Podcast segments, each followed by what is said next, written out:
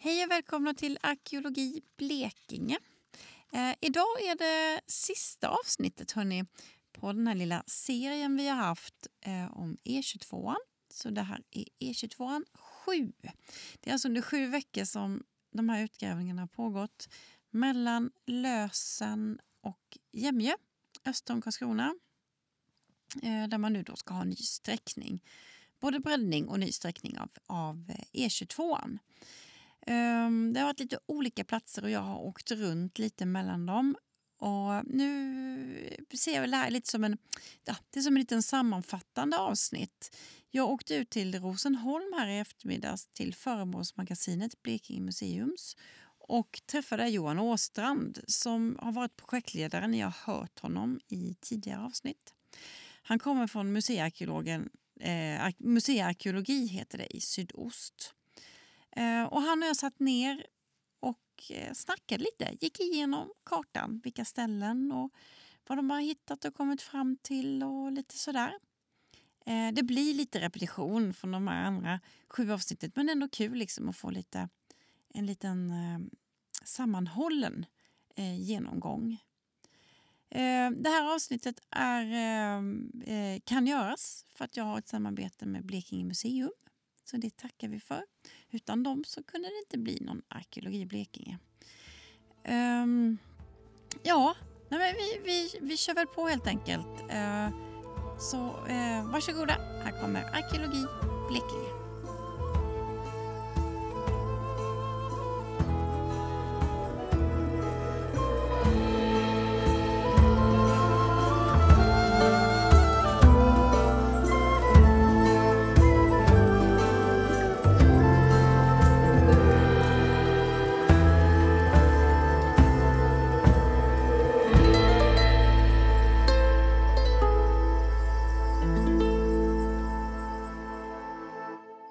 Sitter vi här, nu är det över. Nu är det över faktiskt. Ja, precis. Det så ganska kort men intensivt. Mm. Vi började 23 augusti ute i fält. Men sen så är det, har det varit mycket förberedelsearbete innan dess också. Så att det, ja, det känns som att man har jobbat med det länge. Mm. Men eh, nu är det klart. Vi är klara med det sista ute i fält och vi har liksom bara tagit lite avslutande bilder och, och lite så. Och sen, eh, sen är ju liksom den delen som har, har med själva grävandet att göra klart. Men mm. sen är det mycket kvar efter det och inte minst väldigt roliga saker också. Mm. Så att det, det får vi prata om ja. sen. Men du, ja, mm. nu har ni varit då, det är ju fem, sex veckor, eller vad blir det? Ja, det blir det. Eh, sju veckor. Sju, sju mm. veckor. Mm. Uh, är du nöjd? Ja, jag är nöjd. Jag tycker det har blivit jättebra resultat. Mm. Det tycker jag. Det har varit, eh, eh, det har varit spännande saker på alla ställen. Ibland har det blivit lite annorlunda vad man hade tänkt sig. Men eh, så är det med arkeologin. Om man visste allting i förväg skulle man inte behöva mm. gräva heller. Så att, eh, jag känner mig väldigt nöjd med, med resultaten. Eh, hur många platser är det ni har varit på? Om vi tänkte om vi kunde gå igenom alla lite ja, sådär. det är egentligen sex olika platser. Och från början har det varit fler platser, men sen har man liksom från då de här föregående stegen och så har man vaskat fram de platser som jag har de lämningarna som har varit mest värda att undersöka. Eh, och som kan ge mest kunskap, för det är alltid det som man riktar in sig på framförallt. Så det är sex olika platser. Eh, två som har varit större och där vi har haft arbetslag som jobbat hela tiden. Och, eh, och sen så några lite mindre platser, men de har också varit väldigt intressanta tycker jag.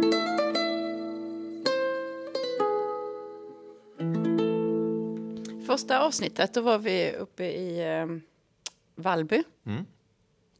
Om du, kan du ta oss igenom hur har ja. veckorna varit? jo, men det blev, jag tycker det blev väldigt bra där. Det var, vi, hade också, vi visste ju innan att det skulle vara en plats med väldigt stort tidsdjup där. Alltså det var lämningar från väldigt olika tidsperioder. Uh, och det, det visade sig verkligen vara. Och där, det var också spännande där med att det, det äldsta fasen där var ju den här eh, stenåldersgraven från eh, då stridsyxkultur som man brukar säga ungefär 2500, 2700 före Kristus, någonting sånt.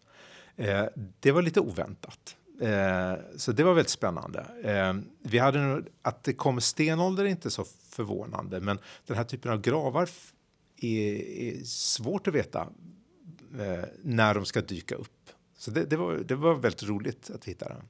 Men där för oss känns ju den som att den ligger lite sådär malplacé rakt ut ingenstans. Ja, ja, man undrar varför, man undrar hur de tänkte. Varför de, de måste ha tyckt att den låg på en bra och naturlig plats. Mm. Eh, på andra håll så vet man att de har ofta legat på höjdryggar där man liksom kan gissa att det varit eh, bra färdvägar eller stråk i landskapet som man rört sig Och det här var inget inget riktigt sånt läge. Eh, det var inte världens sämsta läge heller, men det var inte heller eh, något sånt. Det fanns liksom hundratals likvärdiga platser runt omkring. Så att, eh, det är svårt svårt att förstå. Eh, men väldigt kul att vi hittade den. Och som sagt, den typen av fynd finns en hel del här i samlingarna, till exempel på, på Blekinge museum. Men det är nästan alltid inlämnat bara, eh, oftast på 1800-talet. Eh, men eh, nu var det spännande att verkligen få se de här fynden, se hur de var placerade i den här graven och så. Och även om då skelettet var borta sedan länge så kan vi ändå liksom försöka sluta oss till och hoppas också genom fosfatanalys kanske få en bild av hur den döda har legat i graven mm. och eh, eh, ja, hur de här föremålen har varit placerade i anslutning till den döda. När får man veta det? Hur lång tid tar det? Då? Eh, det beror lite, ja, eh, det, jag skulle gissa att eh, om ett halvår eller eh, nio månader eller någonting sådär kanske. Att vi kommer att vara klara med att ha fått det. Så får man se om det blir bra resultat eller inte, för det är mycket det hänger på. Det ska vara bra förhållanden eh, så att det mm, inte har lakat ur för mycket så att de här fosfaterna är borta. Men det brukar oftast vara så att de finns kvar. De är väldigt uthålliga, mm. eh, finns kvar i marken. Ja, för vi, det var ju tidigare avsnitt där vi pratade väldigt mycket om det. Eller det mm. var då vi tittade mm. på fynden också. Och då, då hade de alltså satt ut spikar så, efter varandra som ett rutmönster var tionde centimeter. Och sen jord ifrån varje sån. Mm. Precis, och så ser man hur höga fosfathalter det är i varje. Och då, där, där den döda har legat så blir det höga fosfathalter från kroppen som har brutits ner. Och eh, utanför så blir det låga liksom de naturliga värdena. Eh, och det var också lite intressant. Vi hade en forskare ute här eh, som håller på mycket med stridsyxkultur som heter Anna Thornberg. Och hon, när hon tittar på föremålen så tyckte hon att eh, några av dem var framförallt den här, det var en fin mejsel här. Hon mm. tyckte den var ganska liten i storleken, mindre än vanligt. Hon sa yxor brukar alltid vara samma storlek, men en del föremål, till exempel mejslar, finns i stora eller små varianter. Och hon hade erfarenhet av att ibland när det var små så kunde det vara gravar, barngravar mm. eller eh, barn eller ungdomar. Eh, därför så skulle det, om det lyckas med fosfaterna, så skulle det också vara spännande att se vilken längd man skulle få på den här färgningen efter den som har begravts. Se om, om det skulle kunna vara så att det är kortare. Eh, och de har, det finns gravar från, från stenålder, har sett, de har ofta, även i barngravar kan det vara väldigt fina fynd. Mm. Så att, eh, Men hur känns det att vara ute sådär? Och, och det här är ändå, ändå en död människa som där de nära har lagt ner och liksom mm. det har varit kärlek kring och de här mm. gåvorna och så. Hur, hur känns det? Ja, men det är väldigt speciellt. Och just de här, de här sakerna som har varit nedlagda och placerade enligt ett visst mönster. Och vi kände igen från, från andra håll det här mönstret, till exempel de här, här var ju två yxor och en mejsel då, och alltså äggföremål och de har äggarna låg åt samma håll. Det brukar vara så just att, att äggarna ska peka, peka bort ifrån den som är död. Eh, och det är mycket sådana där just man anar liksom den här det är inte bara det att man ser ett mönster och det går igen och man känner igen det, utan just det, man har bemödat sig om. Man har, det här mönstret har varit viktigt för människor. Det är rätt fascinerande för mm. så länge sedan. Och nu, nu tar vi upp dem och så ser vi föremålen men kan fundera över, över allt som har hänt där vid det här tillfället för så länge sedan. Ja. Det är fascinerande. Ja, det är jättehäftigt. Mm. Och sen, ja, eh, de ligger här framför, men vi har ju tittat ganska noga på dem en gång mm. förut. Man mm. kan ju titta, lyssna på det avsnittet och kolla på Instagram så ser man bilderna mm. och filmer.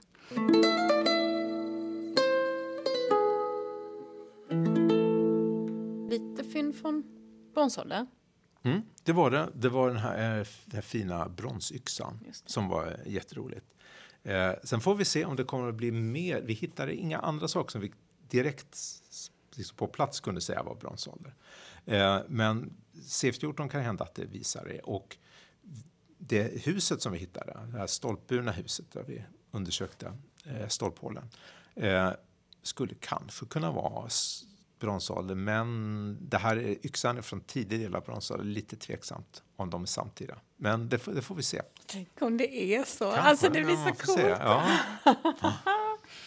ja. Mm. Och sen var det en massa torp. Ja, precis. Det var det. Och där kunde vi väl liksom, vi visste ju innan att de här båtsmanstorpen, de har legat i det som är åkermark idag eh, och som brukats ganska länge som åkermark. Eh, så där visste vi att det skulle inte vara så mycket kvar av dem och det var det inte heller. Det var liksom där vi visste, kunde se på kartan, här måste ha legat ett hus, så var det i de flesta fall ingenting alls. Några små rester efter grunder hittade vi på något ställe.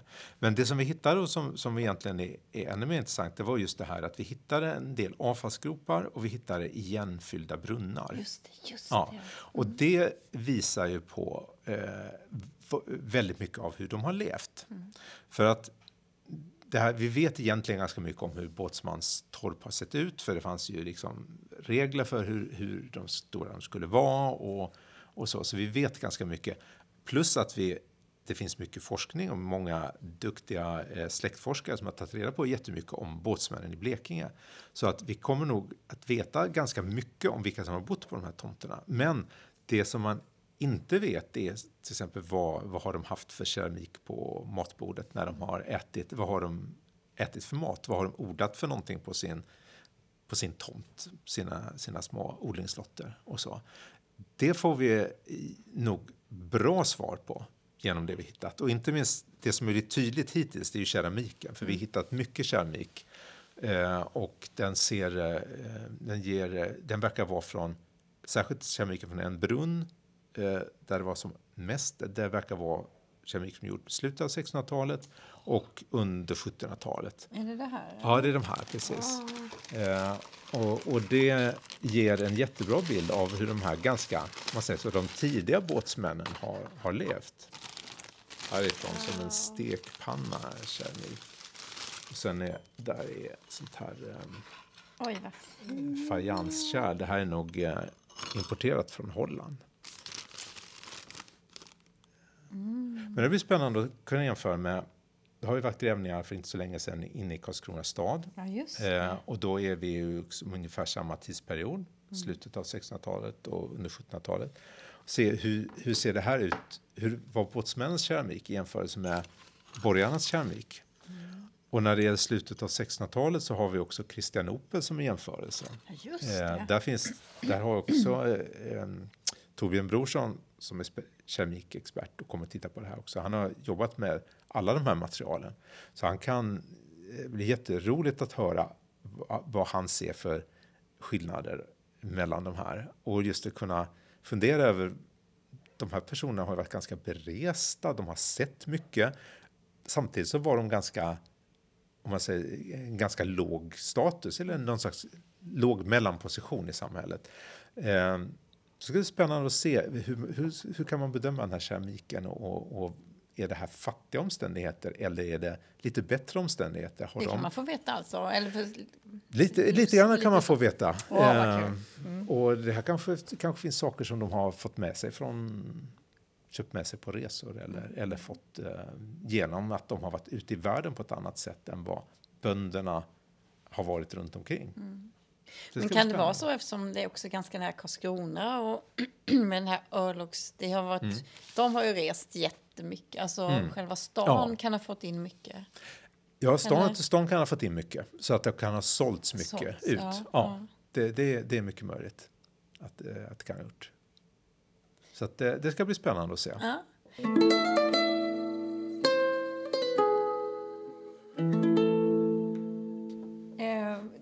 Jag måste bara fråga, mm. när man är arkeolog, de flesta som inte är arkeologer, när man säger ordet arkeolog så tänker man ah, stenålder, bronsålder och så. Så när man sitter och håller i keramik som kan vara 1600-1700-tal så mm. känns det liksom, ah, är det verkligen arkeologi? Ja, men, det, ja, men det, det håller jag inte alls med om, för att jag tycker att det verkligen är arkeologi. Och, men det handlar också om liksom, vad är det för typ av... Den här, som den här keramiken från 1600 och 1700-talet. Egentligen kan du hitta sådana bitar ute i en åker mm. överhuvudtaget. Men det som gör det så spännande här är att vi vet den här, just det här är knutet till vissa specifika hushåll mm. eh, som levde på platsen. Vi visste hur de levde, att, de var, att det var båtsmansfamiljer. Eh, vi kommer förmodligen till och med kunna få fram namnen på dem. Eh, och det gör att det här kan ju ge en, så mycket information om människor mycket mer konkret.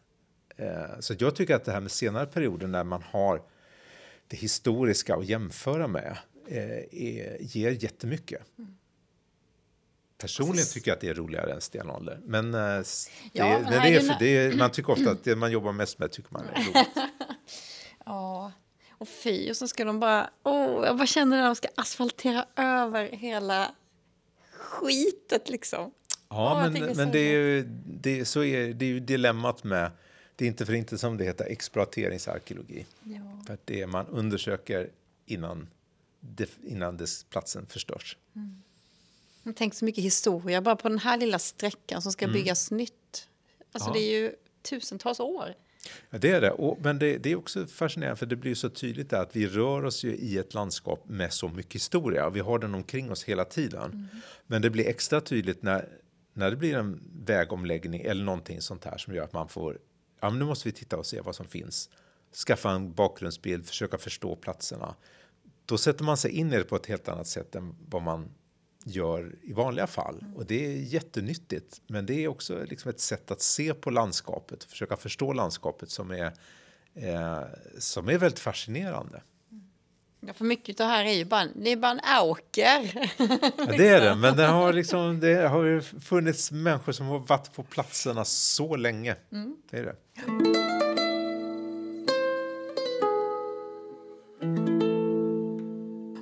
Och sen när vi stod där uppe på höjden så, så sa du sen här längre bort mot Ramdala Vinberga.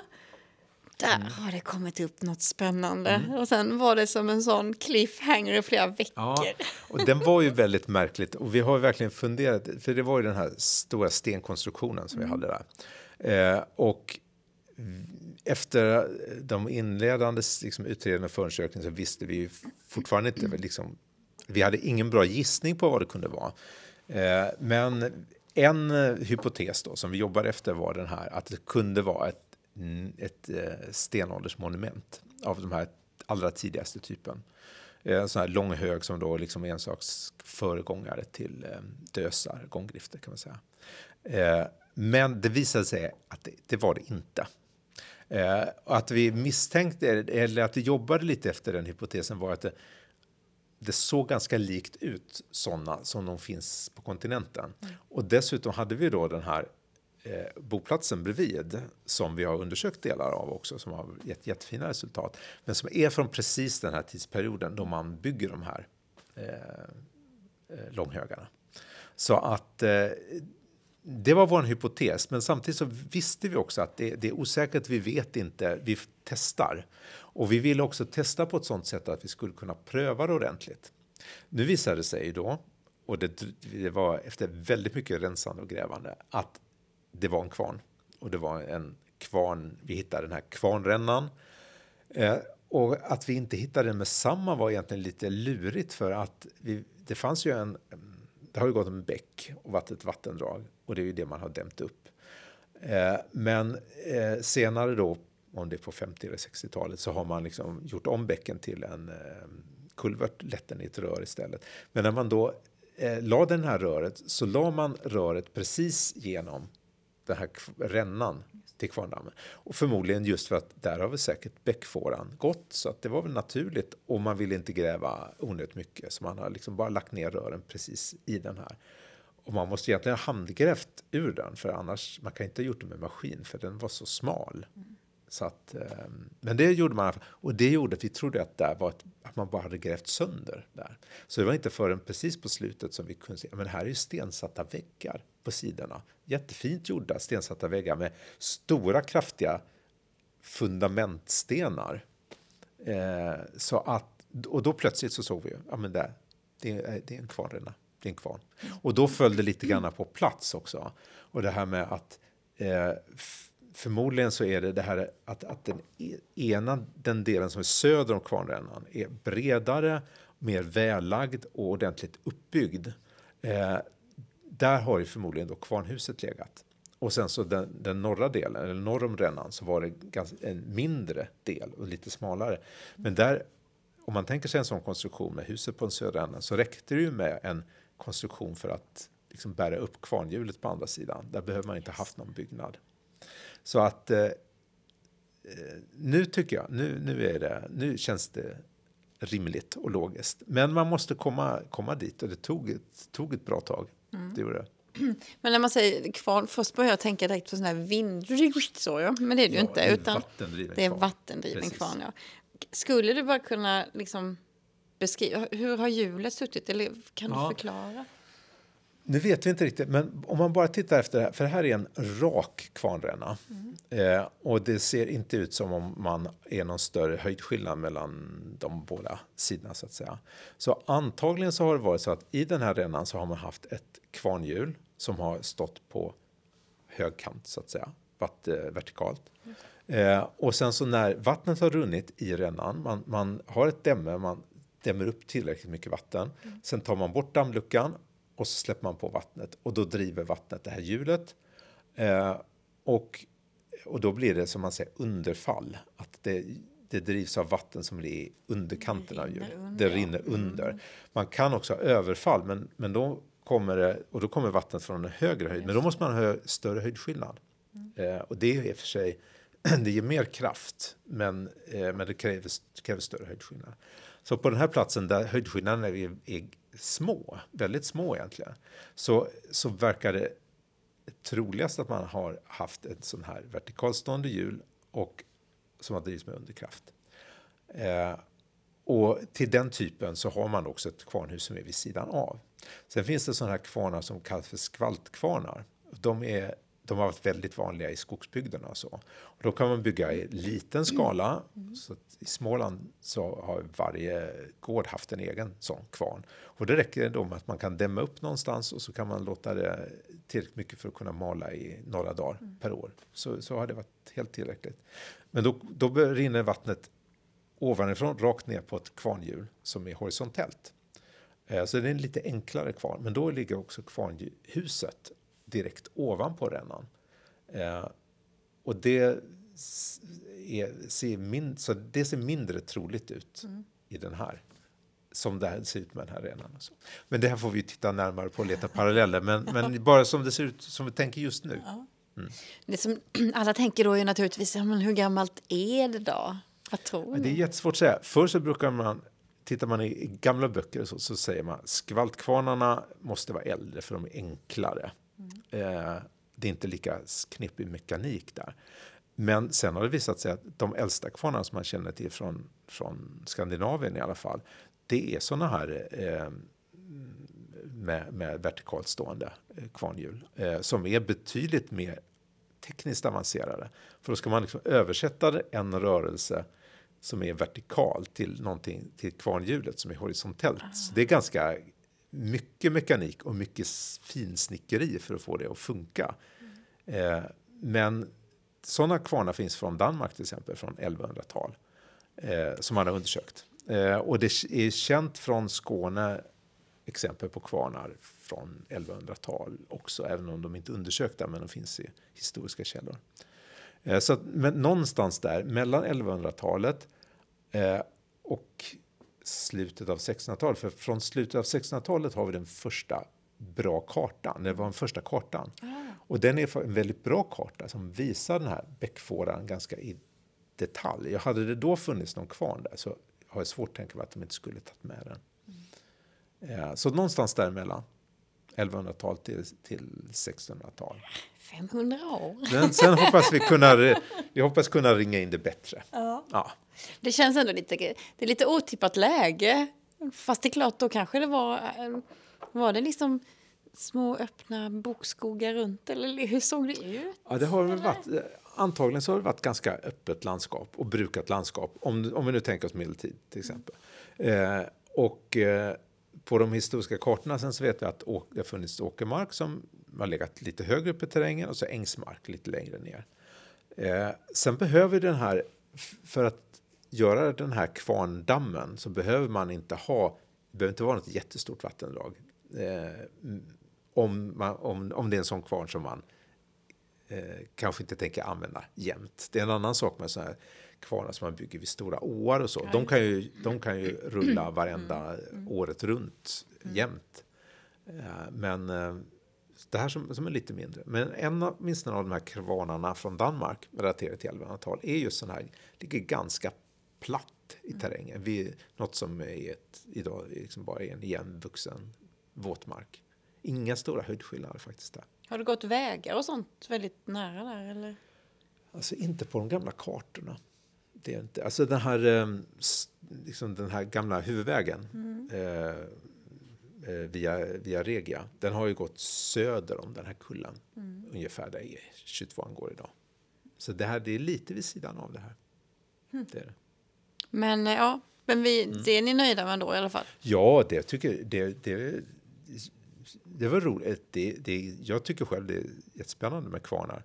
Eh, sen kanske en del av oss var mer, var mer inriktade hoppades att det skulle vara en, en neolitisk lämning. Eh, mm. då. Eh, men, eh, men det var det ju inte. Men jag känner mig väldigt nöjd med att vi lyckades lösa mm.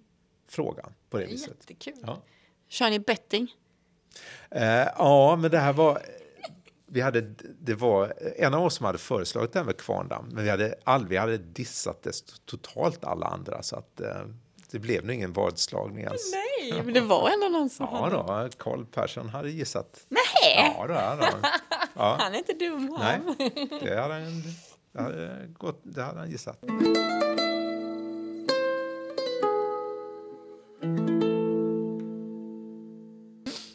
Okej, och var är vi sen? Sen kör vi... Sen om man åker äh, åt Karlskrona-hållet så mm. är det då nästa lokal är äh, det som kallas 308, alltså vid Öljesjö gård. och det är en ganska liten plats med mm. några en liten odlingsyta med gamla röjningsrösen, alltså väldigt låga, inga sådana här stora odlingsrösen utan bara låga övertorvade.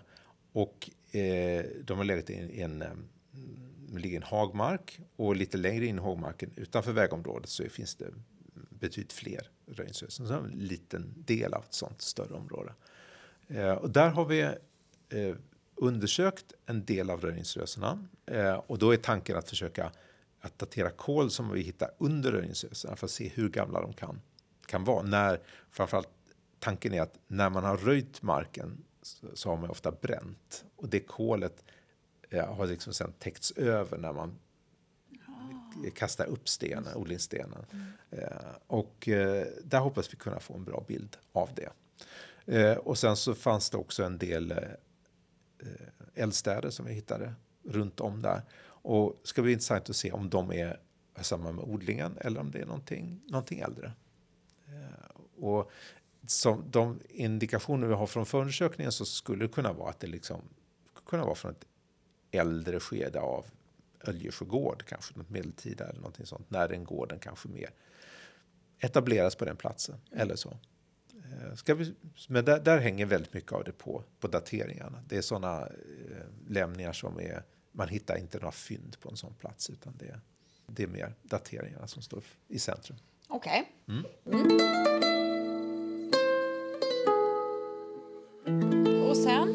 Sen nästa var det som vi kallar för 306. Det var vid Öljersjö också, där det står Öljersjö södra.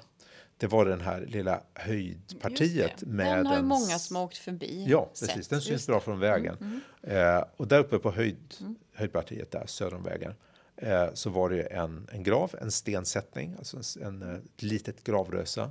Eh, och där blev det, som det ofta är från sådana gravrösen, ganska enkla fynd. Brända ben, eh, lite krukskärvor. Eh, och det var nog egentligen det. Så får vi se vad, vad de säger. Osteologer kan ju ofta se vad det är för typ Ja, dels om förstås se en människa, men också i bästa fall så kan man avgöra kön och ålder på ett ungefär, även på brända ben. Mm. Eh, och sen så runt omkring så fanns det Uppe på höjden hade man bott under stenålder också, så det fanns en hel del eh, flint grotta som låg i bergsskrevorna där uppe. Eh, och sen så var det i sluttningen ner så kom det en hel del eh, rätt så stora härdar.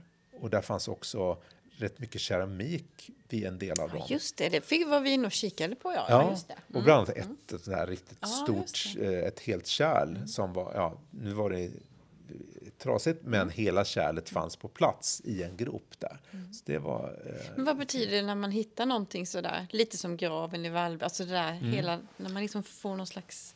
ja, jo, men det, det är spännande just att få det på anknytning, både, både att, få, att det är hela kärlet och sen så anknytning till platsen där. För att även om det här inte var, det var inga brända ben, annars hade man kunnat tänka sig att det skulle varit en grav, en urnegrav. Eh, men det var inga brända ben i kärlet. Men den låg ju precis vid foten av den här kullen, så man kan också på något sätt så, så får man ändå känslan av att det är en anknytning till den här platsen, till gravplatsen. Ja, fint. Ja, så det, var, det var också en, en fin plats faktiskt. Eh, Den kullen där nu, ska den sprängas eller vad hände med den?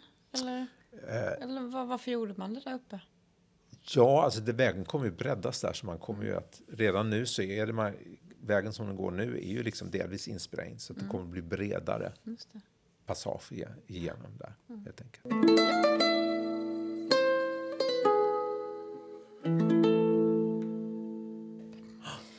Och sen så bara tar vi oss runt hörnan, på att säga, så alldeles, höger. alldeles där. nära, norr om vägen, så var det då den här, vid, den här nära den här busstationen där, Lindåsvägen, eller busshållplatsen. Eh, så var det den här eh, hyddan då från Jägarstenålder. Ja, just. Ja, som ju var en jättefin lämning. Eh, så den har legat där en bit ovanför, när eh, det havsvik som har gått in mellan, ja, ungefär där Barnens gård ligger. Eh, så att havsvik som har gått in, den här har legat ganska nära stranden. Och det var, det var ju en stor mörkfärgning som visade var hyddan hade legat. Eh, och det som är kvar är egentligen själva hyddbottnen, liksom ett lite försänkt golv sådär. Och den var väl, om jag minns rätt, någonting typ åtta meter lång. Ja, just det, den var, ju- den var stor. Ja. Den var stor, ja, tre, fyra meter bred. Eh, och med en hel del stolphål och så längs väggarna, men ganska, ganska små stolphål. Eh, någon, några eldstäder inuti.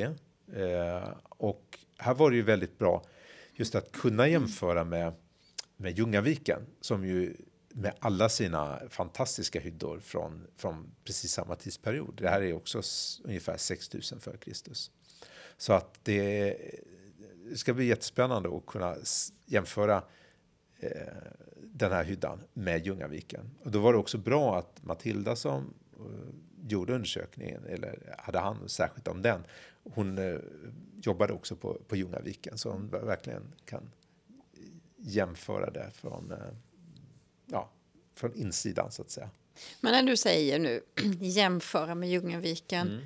vad är det ni tittar på då? Eller vad, vad är det man vad menar? Jag, jag menar, Mm. klart att man kan jämföra två hus, där den har fem fönster, den har två. Men, men liksom, vad tittar man på som, för att avgöra om det liksom Ja, är... det är inte minst hur man har verkar använt olika delar av huset. För att eh, man, det kom ju många fynd i, i den här hyddan, precis som i, i Ljungaviken. Eh, det är ju några hundra, jag kommer inte ihåg hur många det blir i slutändan, men kanske låt säga 500-600 flintor. Eh, man kan se var de ligger någonstans, vilka, var man har gjort olika saker i huset. Eh, och eh, hur man har använt huset och också lite grann hur vinterbonat har varit. Det har ju också, det verkar vara skillnad mellan olika, eh, också eh, vilken årstid, vad, vad man har rustat huset för. Ehm, så att det här, hur man har, har bott i huset, får man gjort i olika delar av huset, eh, blir viktigt för att jämföra. Och då kan man använda både fynden, eh, också då fröer och, och eh, växtdelar och sånt som- kan finnas eh, bevarade i olika delar eh, av huset och jämföra och se. Ehm, för det här är ju någonting helt nytt också. Och Blekinge är ju exceptionellt på det viset att det är så många, jag har hittat så många hyddor från den här, eh, från jägarstenålder, eh, som inte finns som på andra ställen alls. Det är, en helt, det är unikt för Blekinge verkligen.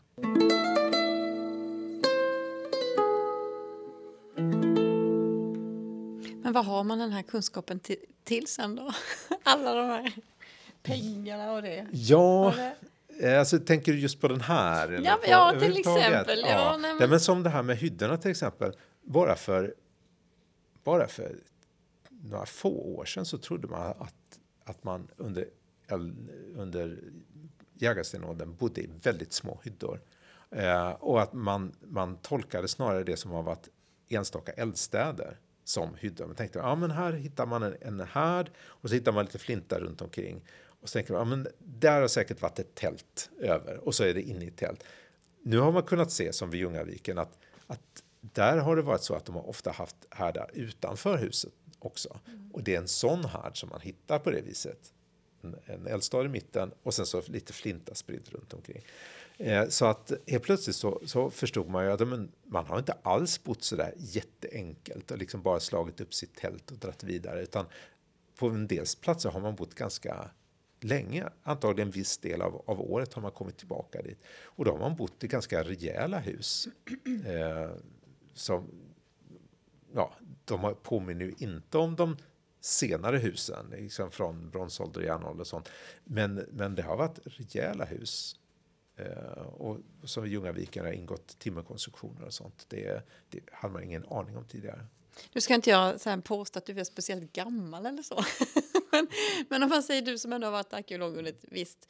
Är det så att vi har gått ifrån att man förr tyckte att de var lite primitiva? Alltså att det, att det har blivit mer och mer att man har mer sett dem som fulländade människor mycket mer än Ja. som något gammalt. Jo, jag tror att det, det dröjde nog kvar mer av det här primitiva. Och det har ju varit något som har funnits väldigt mycket i arkeologin, att man har sett liksom någon slags arkeologin som någon slags utvecklingslinjer. Att allting ska gå från primitivt till komplext och sen så ska vi stå som någon slags överst på trappsteget som någon slags fulländare. Vi har sett den i skolan. Ja, ja, precis. Ja.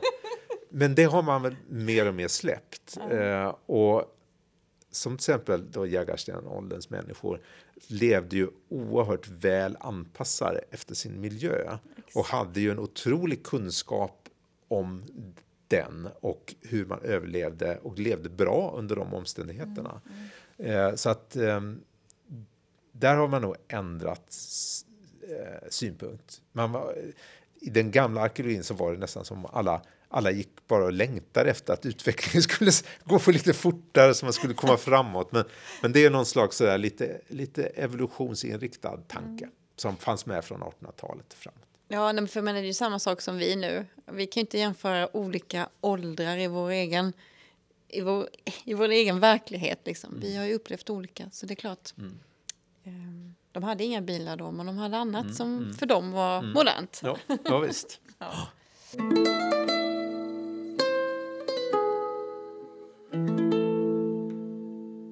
ja, och sen...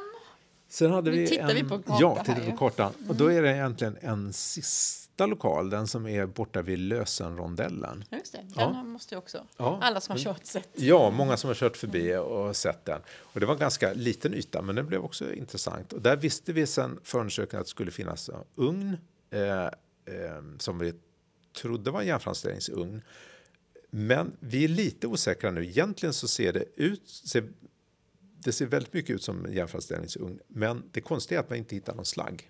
Det är bara ugnsväggar, jättemycket ugnsväggar. Det är eh, många, många kilo ugnsväggar. Eh, men det är lite konstigt att hitta det utan att hitta någon slagg alls. Sen så kan man ju använda ugnarna till olika saker, men såna här, man ser på den här brända leran i ugnsväggen att den är väldigt hårt bränd. Den är liksom sintrad, den har gått över till Eh, den har smält så att säga. Och det gör den inte i en ugn som man bakar bröd i eller som man bränner keramik i eller någonting sånt. Utan det här är någonting rejält varmt. Och, och den, man ser också att man har lagat ugnsväggarna. Liksom, och det är typiskt för järnframställning. Att man, ugnarna spricker och går sönder och tar man ett nytt lerskikt. Då blir det liksom skikt på skikt. Det ser man när man, mm bitarna bryts. Så att det ska bli intressant att se om det faktiskt... Där finns ju möjlighet att se lite mer på, på, liksom på mikroskopnivå. Om det är järn man har eh, framställt där eller inte. Den är lite, men en ganska stor verkstadsyta där man har hållit på med det här. Och sen så kom det också ett eh, stolphål till ett mindre hus som låg alldeles bredvid. Eh, och eh, en hel del eh, härdar och gropar och sånt. Så man får känslan av att man är förmodligen, det här ligger ju nederkanten av en sluttning och, och antagligen har det varit en väldigt bra boplatsläge uppe på den här eh, höjden. Eh, och eh, det här är kanske typiskt sånt som man har hållit på med i utkanten. Till exempel ugnar och sånt som, sånt som kan börja brinna vill man inte gärna ha nära ha, liksom, halmtäckta eller vasstäckta tak mm. eller någonting sånt. Så att eh, det är nog utkanten av en boplats. Men det ska bli spännande att se också om alltihopa är från ett och samma verkstadsområde eller om det är olika tidsperioder. Mm. Eh, så det, men det, det, ska bli spännande att se vad C14-dateringarna säger om det. Så det är en liten plats, men en intressant plats. Mm.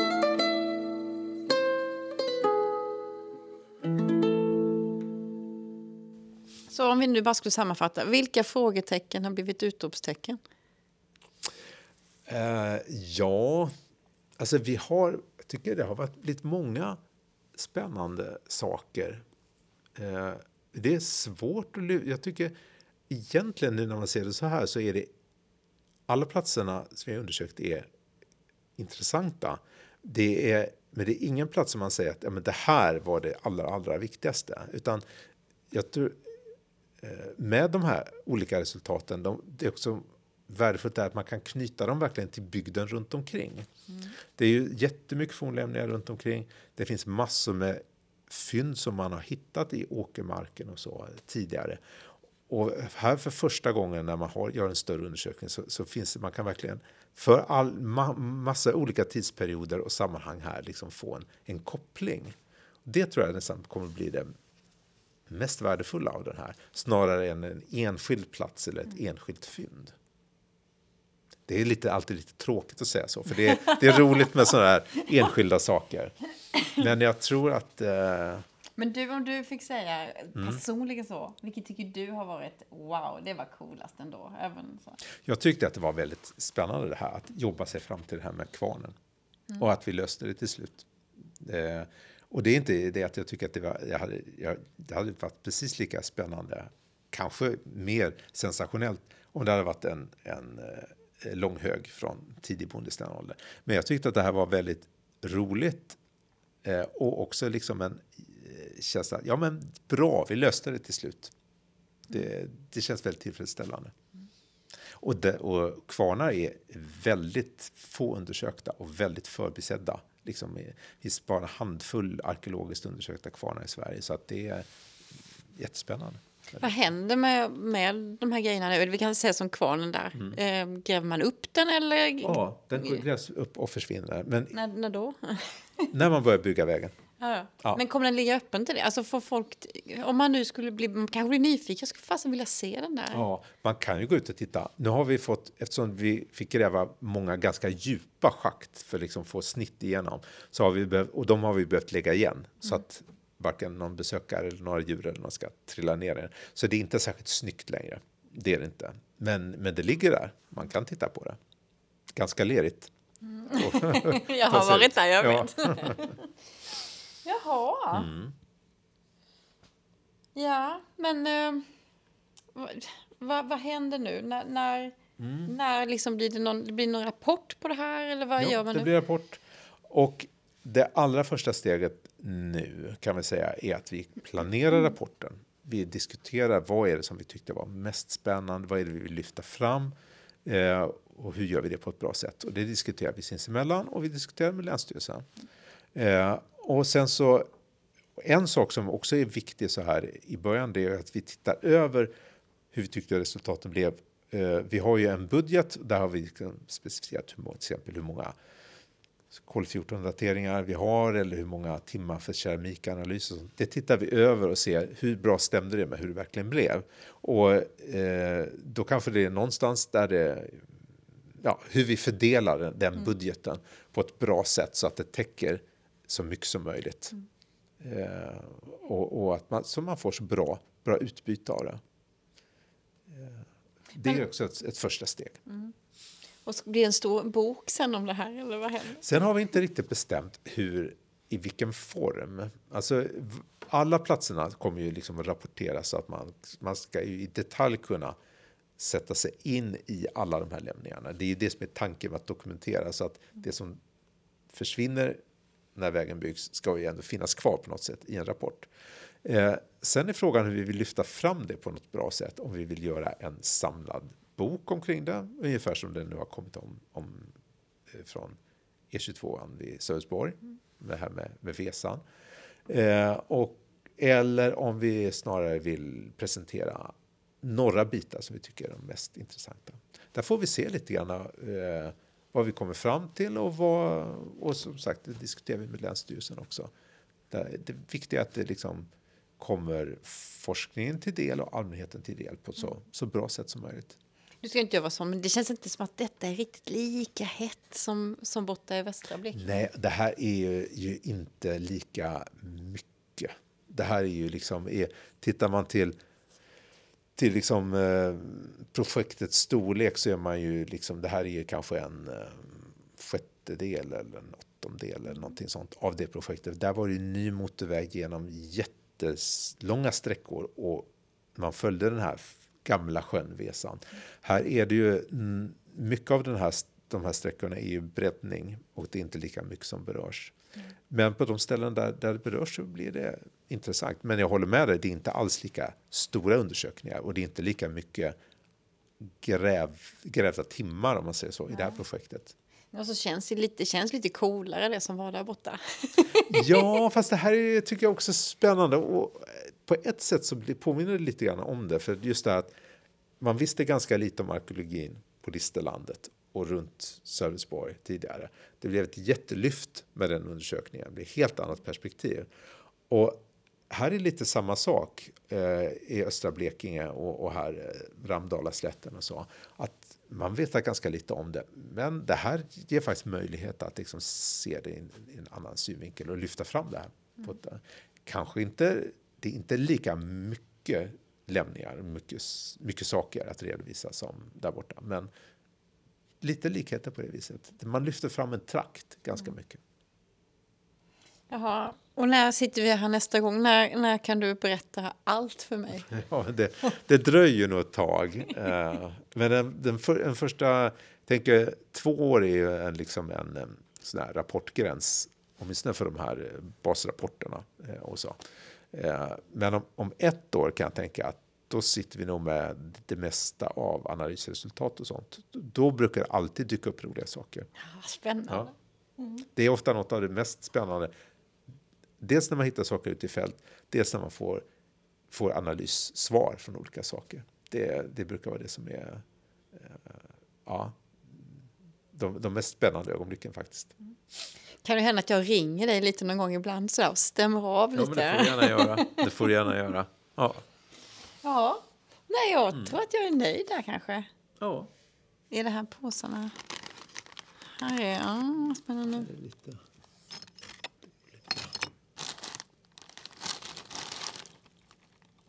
Jaha, är det från husgrunden? Ja, precis. Det är från den, yng den yngre husgrunden. Där. Tänkte det kan vara bra att ta med så man kan visa lite så här det är inte bara gamla saker, det är allt, ifrån, allt från stenålder och fram till 1800-tal. Ja, men nu måste jag bara fråga, eh, den fina, eh, ja, den, just det. Va, eh, det här eh, kärlet, kärlet som i, fanns på plats, på plats. i eh, stenåldersgraven. Mm. Ja, det har vi, vi grävde runt det mm. och sen så har vi tagit upp det i, som man säger, preparat. Liksom, grävt, lyft upp den med jorden som var runt Just. omkring. Ja. Så ska då Torbjörn, den här keramikexperten som vi har, eh, gräva fram det. Men han har inte börjat ännu. Nej, han, har, ja, Nej, han, han har nog inte börjat än. Han, han börjar nog när han har fått över alltihopa. Kanske man skulle åka och hälsa på honom då? Ja, men det, det gör det då. Och vara med? Ja, han har, ett, eh, han har ett jättetrevligt labb i sitt uthus där han sitter och jobbar med keramiken där det är nog väl värt ett besök. Låter trevligt. Tack snälla för att du tog dig till eh, Rosenholm. Vi, sitter, vi är ju inte ute idag, vi sitter ju inne. Spännande. Ja. Tack för mig. Själv.